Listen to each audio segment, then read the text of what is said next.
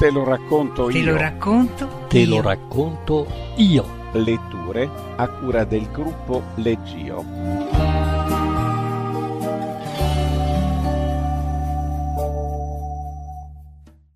Diritto di voto. Autore Isaac Asimov. Isaac Asimov nacque il 2 gennaio 1920 nella regione di Smolensk, ma tre anni dopo la famiglia emigrò negli Stati Uniti. I genitori gestivano un negozio di giornali e dolciumi e qui il giovane Isaac iniziò ad appassionarsi alla fantascienza leggendo le riviste che arrivavano al padre. Frequentò la Columbia University inizialmente per l'indirizzo di zoologia, che poi abbandonò rifiutandosi di dissezionare un gatto randagio. Nel 1939 si laureò in chimica. Nel frattempo aveva iniziato a scrivere racconti. Nel 1941 ottenne un master presso la Columbia University. Quello stesso anno pubblica il racconto Notturno, osannato dalla critica come il miglior racconto di fantascienza mai scritto, e contemporaneamente inizia a scrivere i racconti che poi saranno noti come la trilogia della Fondazione. Nel 1950 Asimov pubblica il suo primo romanzo, Paria dei cieli.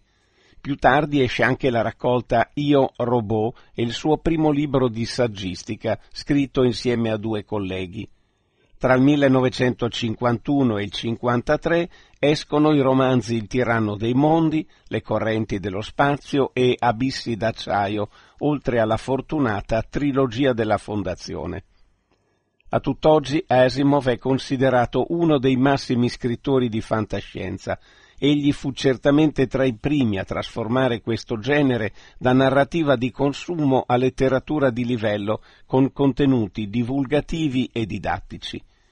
Fu tra i primi anche a puntare tutto sulla plausibilità scientifica delle sue storie, non mancando tuttavia di inserirvi ampie riflessioni sociologiche e futuristiche sul destino dell'umanità.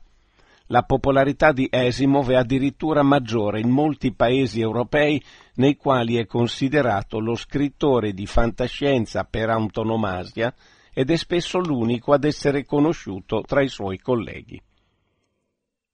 Legge Marzio Bossi. Linda, età anni dieci, era l'unica in tutta la famiglia che sembrava contenta di essersi svegliata. Norman Miller la poteva sentire attraverso il suo coma malsano impostogli dai sonniferi. Papà, papà, svegliati, svegliati! Lui represse un gemito. No, va bene, Linda. Ma papà, questa volta ci sono intorno più poliziotti del solito, ci sono macchine della polizia e tutto il resto. Norman Müller si rassegnò e si sollevò fiaccamente sui gomiti. Il giorno stava cominciando. Era il grande giorno, il giorno delle elezioni. Quell'anno era cominciato come tutti gli anni, forse un po' peggio perché era l'anno delle elezioni, ma non era poi tanto peggio di tutti gli altri anni delle elezioni. La prima sensazione che quell'anno non sarebbe stato simile agli altri si ebbe quando Sarah Müller disse al marito la sera del 4 ottobre, le elezioni si sarebbero tenute esattamente un mese dopo, Cantwell Johnson dice che quest'anno lo Stato sarà l'Indiana. È il quarto. Pensa, questa volta sarà il nostro Stato. Matthew Hortenweiler levò la faccia carnosa dal giornale, fissò severamente la figlia e grugnì Quegli individui sono pagati per dire bugie, non ascoltarli. L'hanno già detto in quattro, disse Sara in tono blando. Dicono che sarà l'Indiana. Linda, che seguiva la conversazione levando la faccina appuntita dall'uno all'altro degli interlocutori, intervenne pigolando Tu voti quest'anno, papà? Norman le sorrise con dolcezza. No, non credo, cara. Ma non sarebbe meraviglioso se io votassi? Norman Müller aveva i baffetti biondi che gli avevano dato un aspetto attraente agli occhi di Sara un tempo, ma che adesso erano troppo ingrigiti per conferirgli un'aria distinta. Aveva una moglie, una figlia e un lavoro e salvo qualche rara crisi di depressione tendeva a credere di avere ottenuto già abbastanza dalla vita. Così si sentì un po' imbarazzato e discretamente a disagio, notando la direzione assunta dai pensieri di sua moglie. Ma in fin dei conti, mia cara, vi sono 200 milioni di persone in questo paese e con simili probabilità non credo che dovremmo sprecare il nostro tempo a pensarci sopra.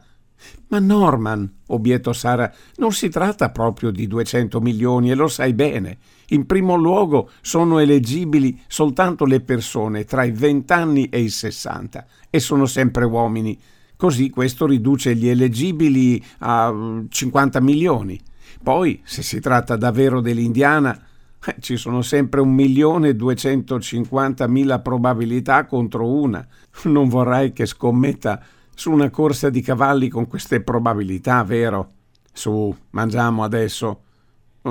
Sono tutte sciocchezze, brontolò Matthew dietro il giornale. Tu voti quest'anno, papà? chiese ancora Linda. Norman scosse il capo e si avviarono tutti insieme verso la sala da pranzo. Sara, che ignorava suo padre tutte le volte che poteva, continuò ah, non so proprio perché non annunciano lo Stato appena sono in grado di farlo. Poi dovrebbero annunciare la contea e così via. Così la gente, eliminata, potrebbe distendersi i nervi.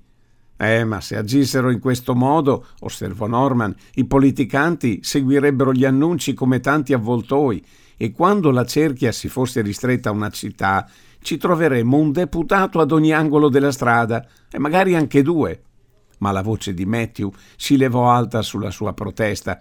Senti, mi ricordo bene quando hanno piazzato Multivac. Sarebbe stata la fine delle politiche di parte, dicevano. Basta con lo spreco del denaro pubblico nelle campagne elettorali, basta con le nullità montate dalla campagna pubblicitaria e portate al Congresso e alla Casa Bianca. E adesso Guardate quello che succede.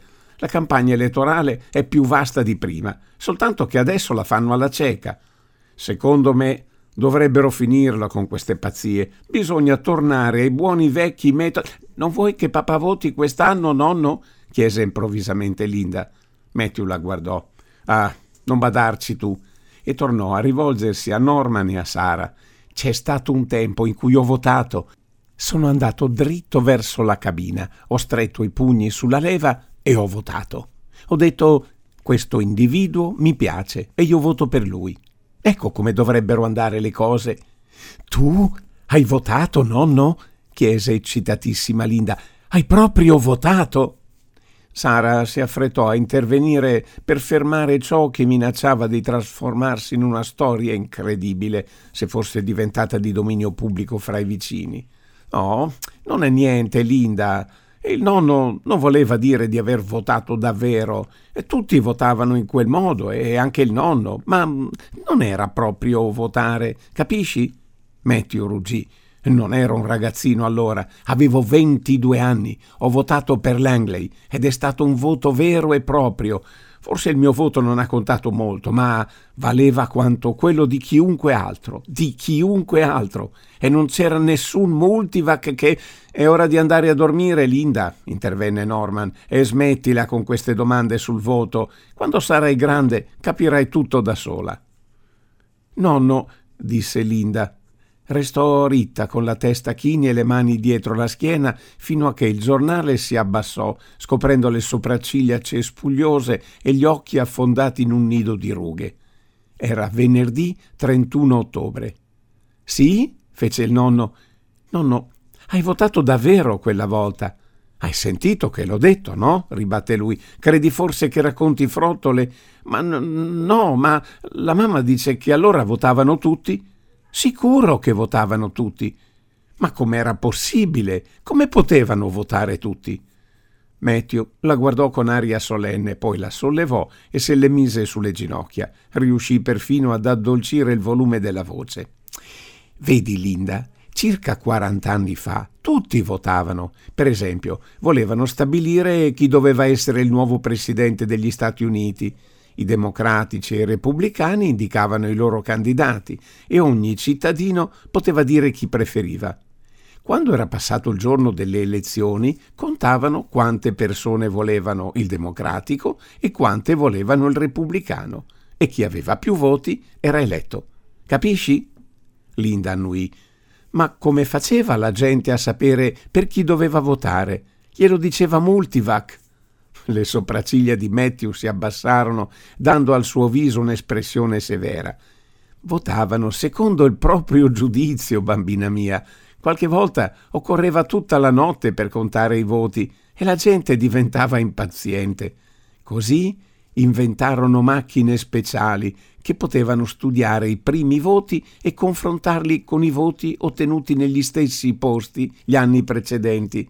In questo modo la macchina poteva calcolare com'era il voto di tutta la popolazione e chi era stato eletto. Capisci? Lei annui. Come Multivac. Eh, i primi calcolatori erano molto più piccoli di Multivac, ma poi le macchine diventarono più grandi. Potevano dire come erano andate le elezioni basandosi su un numero di voti sempre più piccoli.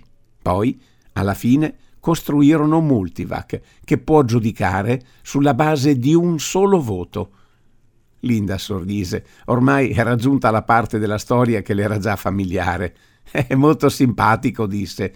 No, non è simpatico, disse Matthew accigliandosi. Non voglio che una macchina mi dica come avrei votato io soltanto perché un buffone di Milwaukee dice di essere contrario all'aumento delle tasse. Forse voglio votare in modo strambo, solo per il piacere di farlo. Forse voglio addirittura non votare. Forse. Ma Linda gli era scivolata dalle ginocchia e stava già battendo in ritirata. Proprio sulla porta incontrò sua madre. Sai, sono stata da Agata. Il marito di Agata è un poliziotto, lo sai, e dice che una quantità di agenti del servizio segreto sono arrivati questa notte a Bloomington. Ah, non sono venuti per me. Ma non capisci? Agenti del servizio segreto e siamo in tempo di elezioni e sono venuti a Bloomington. Ma forse stanno cercando il rapinatore di una banca. Sono anni che non hanno rapinato una banca in città. Ah, sei proprio incorreggibile. E se ne andò. Neanche Norman Miller accolse la notizia con maggiore interesse. Ma Sara come fa Joe a sapere che sono agenti del servizio segreto? Chiese con calma. Non andranno certo in giro con la tessera incollata sulla fronte. Ma la sera dopo, era il primo di novembre, Sara poté annunciare trionfalmente tutti qui a Bloomington prevedono che sarà uno di qui l'elettore. Lo dice anche il news e lo dice anche la televisione. Norman si agitò a disagio. Ma tutte chiacchiere, disse. Nient'altro che chiacchiere. Eh, aspetta e vedrai allora, aspetta e vedrai. Non vi fu molto da aspettare comunque, perché il campanello squillò con insistenza e quando Norman andò ad aprire, un uomo alto, dalla faccia molto seria, gli chiese È lei Norman Müller? Sì, disse Norman con una strana voce morente. L'uomo presentò le sue credenziali, entrò in casa, si chiuse la porta alle spalle e pronunciò la formula di rito. Signor Müller, debbo informarla da parte del Presidente degli Stati Uniti che lei è stato scelto per rappresentare l'elettorato americano giovedì 4 novembre 2008. Norman Müller riuscì con qualche difficoltà ad arrivare fino alla poltrona senza l'aiuto di nessuno. Sedette pallido e quasi insensibile mentre Sara portava un po' d'acqua e gli mormorava fra i denti Non star male, Norman, non star male, o sceglieranno qualcun altro al tuo posto. Eh, mi scusi, disse Norman alla gente appena fu di nuovo in grado di parlare. L'agente del servizio segreto si era tolto il cappotto, si era sbottonato la giacca e si era seduto comodamente sul divano. Tutto bene, disse. È la sesta volta che porto questo annuncio e ho assistito a reazioni di ogni tipo e nessuna che assomigliasse a quelle che si vedono sul video. Capisce quello che intendo? Quell'atteggiamento devoto e consacrato, il personaggio che dice sarà un grande privilegio servire il mio paese, roba del genere, insomma. E la gente rise, perfettamente a suo agio. Ora dovrò rimanere con lei per qualche tempo, continuò la gente. Mi chiamo Phil Handley e sarò lieto se mi chiamerà Phil. Il signor Müller non potrà più lasciare la casa fino al giorno delle elezioni. Signora Müller, lei dovrà informare il magazzino che suo marito è ammalato. Lei potrà uscire ancora per qualche giorno, ma deve promettere di non lasciarsi sfuggire neanche una parola. D'accordo, signora Müller? Sara annui con forza. D'accordo, non una parola. Eh, sua figlia è a letto adesso, fece Sara in fretta. Bene, dovremmo dirle che io sono un parente o un amico che è venuto a stare qui per qualche giorno. Se dovesse scoprire la verità, dovrà rimanere in casa a sua volta. In quanto a suo padre, farà bene a rimanere in casa comunque. Ora, signor Müller. Sì, signore? Eh, mi chiami pure Phil, disse di nuovo la gente. Lo scopo di questi due giorni preliminari è di abituarla alla sua condizione. Preferiamo che lei si presenti davanti a Multivac in condizioni di spirito il più possibile normali. Si rilassi e cerchi di sentirsi come in un giorno qualsiasi. D'accordo? D'accordo, fece Norman, ma poi scosse il capo violentemente. Ma non voglio una simile responsabilità. Ma perché proprio io? E va bene, disse Handley, cercherò di spiegarle. Multivac soppesa miliardi e miliardi di fattori conosciuti ma c'è un fattore incognito e che rimarrà incognito ancora per molto tempo, la reazione della mente umana. Tutti gli americani sono modellati in un certo senso dall'influenza di quello che fanno e dicono gli altri americani. Si può portare qualsiasi americano davanti a Multivac perché Multivac osservi le sue inclinazioni, le sue tendenze, e da questa osservazione si può dedurre quali sono le inclinazioni e le tendenze di tutti gli altri cittadini. Qualche americano è più adatto degli altri a questo scopo in certi periodi determinati a seconda degli avvenimenti dell'annata.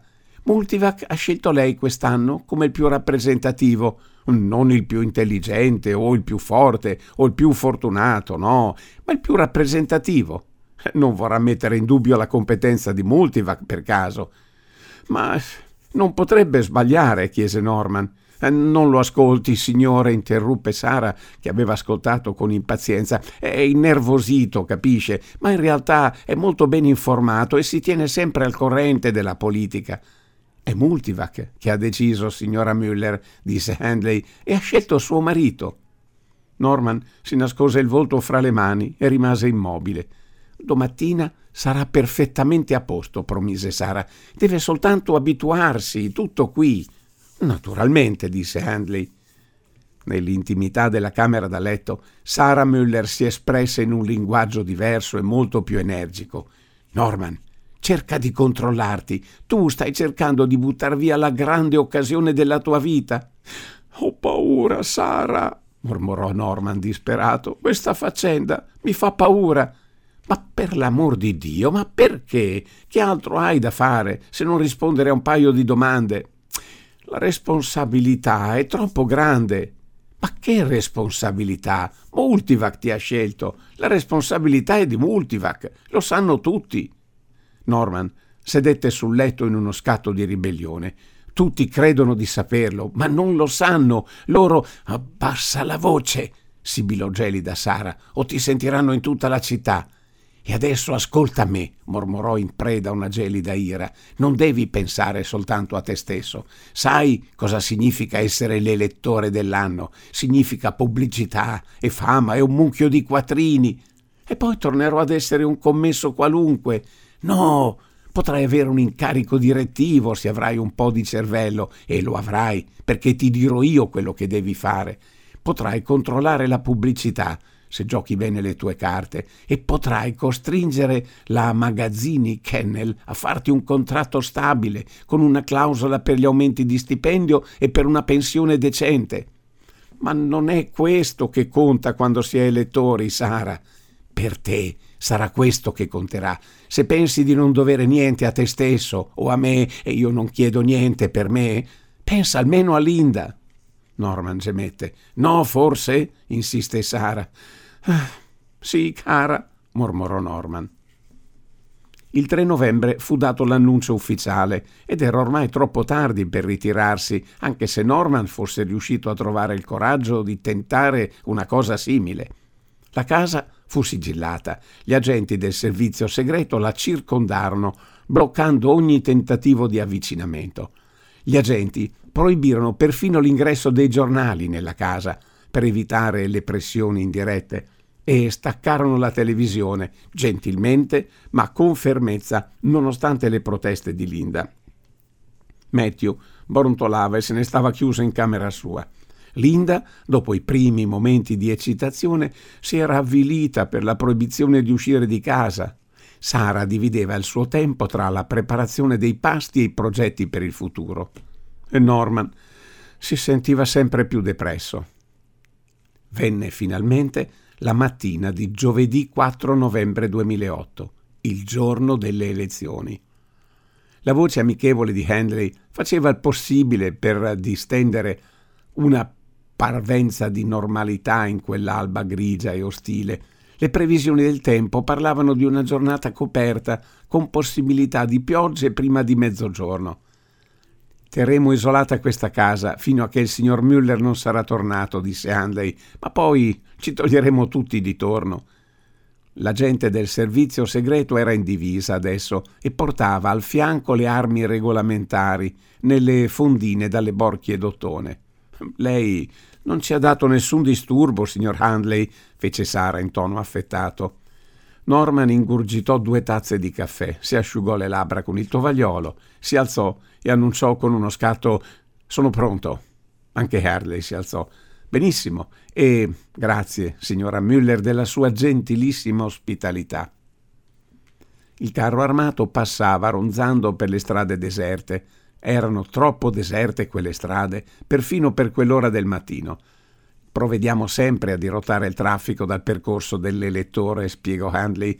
E sa, da quando vi fu l'attentato che per poco non rovinò le elezioni Leverett nel 92. Quando il carro armato si fermò, Handley gentilmente, come sempre, aiutò Norman a uscirne e lo guidò in un tunnel sotterraneo lungo le cui pareti erano allineati parecchi soldati sull'attenti lo condussero in una stanza molto illuminata dove tre uomini in camice bianco lo accolsero sorridendo. Ma questo è l'ospedale, disse Norman. Non ha importanza, ribatte Handley. È proprio in un ospedale che vi sono tutti i servizi che occorrono. Bene, cosa debbo fare? Handley annui. Uno dei tre uomini in camice bianco si fece avanti. Mi incarico io di tutto, agente, disse. Handley salutò familiarmente e uscì dalla stanza. Non vuole sedersi, signor Müller? chiese l'uomo in camice bianco. Io sono John Paulson, calcolatore anziano, e questi signori sono Samson Levine e Peter Dorogobus, i miei assistenti. In primo luogo, signor Müller, disse Paulson, lei deve sapere che non c'è fretta. Vogliamo rimanere con lei anche tutto il giorno, se è necessario, in modo che lei si abitui all'ambiente che la circonda e superi qualsiasi dubbio, se ne ha. Qui non c'è niente di insolito né di clinico, se comprende quello che voglio dire. Capisco, disse Norman, ma vorrei che tutto finisse in fretta. Comprendo il suo modo di pensare, tuttavia vogliamo che lei sappia esattamente quello che avverrà. Tanto per cominciare, Multivac non è qui. Credevo che lo avrei visto, mi sarebbe piaciuto. Ah, ne sono certo, ma occorrerebbe un ordine presidenziale che dovrebbe essere vistato dal Dipartimento della Sicurezza. Tuttavia, noi siamo in contatto con Multivac per mezzo di un collegamento radio. Ciò che Multivac dice può essere interpretato anche qui e ciò che noi diciamo viene trasmesso direttamente a Multivac. Quindi, in un certo senso, siamo in sua presenza. Adesso lasci che le spieghi, signor Müller, continuò Paulson. Multivac ha già la maggior parte delle informazioni necessarie per decidere le elezioni nazionali, statali e locali. Ora ha bisogno soltanto di controllare alcuni imponderabili atteggiamenti della mente umana e lei è qui per questo. Non possiamo dirle quale domande le rivolgerà, ma queste domande possono non avere un grande significato per lei o magari anche per noi. Può chiederle cosa ne pensa del servizio della nettezza urbana nella sua città o se lei preferisce i bruciatori centralizzati. Potrebbe chiederle se lei ha un medico personale o se si serve dell'ente nazionale della medicina. Mi capisce? Eh, sì, signore. Qualsiasi cosa chieda, lei risponda con parole sue e nel modo che preferisce. Se pensa di doversi spiegare più ampiamente, lo faccia. Parli anche un'ora, se è necessario. Eh, sì, signore. Un'altra cosa. Dovremmo fare uso di alcuni semplici congegni che registreranno automaticamente la pressione sanguigna, la conduttività della pelle e l'emanazione delle onde cerebrali mentre lei parla. Si tratta di un macchinario imponente, ma lei non sentirà assolutamente il minimo dolore, non si renderà nemmeno conto di quello che avverrà. Gli altri due tecnici erano già occupati con un apparecchio lucente montato su rotelle ben oleate. Ha qualche domanda da rivolgermi? Norman scosse il capo. Ci dica quando è pronto. Sono pronto. Ne è certo? Eh, sì, certissimo. Paulson annui e fece un cenno agli altri. Spinsero avanti il loro spaventoso apparecchio e Norman Müller si accorse che il respiro gli veniva più affannoso adesso mentre lo guardava. La prova durò quasi tre ore, con una breve interruzione per bere un po' di caffè e un'imbarazzante seduta con un vaso da notte. E durante tutto questo tempo Norman Müller rimase incastonato nell'apparecchio che gli aderiva addosso tanto da premergli le ossa. In un certo senso aveva pensato che Multivac gli avrebbe parlato con una voce sepolcrale, superumana, risonante ed echeggiante, ma dopo tutto si era trattato di un'idea ispiratagli dagli spettacoli televisivi. La realtà era così poco drammatica da essere perfino deludente. Le domande erano strisce di metallo coperte di punti. Una seconda macchina convertiva le domande in parole e Paulson leggeva le domande a Norman poi gli passava i fogli con la traduzione in chiaro e lasciava che li leggesse da solo. Le risposte di Norman erano trascritte da un registratore, poi gli venivano sottoposte per una conferma. Le correzioni e le aggiunte venivano registrate con lo stesso sistema. Tutto questo veniva poi passato a una macchina che traduceva le risposte in simboli che venivano trasmessi a Multivac. L'unica domanda che Norman poteva ricordare sul momento era un pettegolezzo incongruo. Cosa ne pensa del prezzo delle uova? Adesso tutto era finito, gli tolsero gli elettrodi da tutto il corpo con molta delicatezza, gli svolsero la fascia che gli stringeva il braccio, portarono via la macchina. Lui si alzò, eh, trasse un profondo respiro un po' tremulo e chiese: È tutto? Ho finito? Non ancora. Paulson gli si avvicinò, sorridendo in maniera rassicurante. Devo chiederle di rimanere qui ancora un'ora. Perché? volle sapere Norman.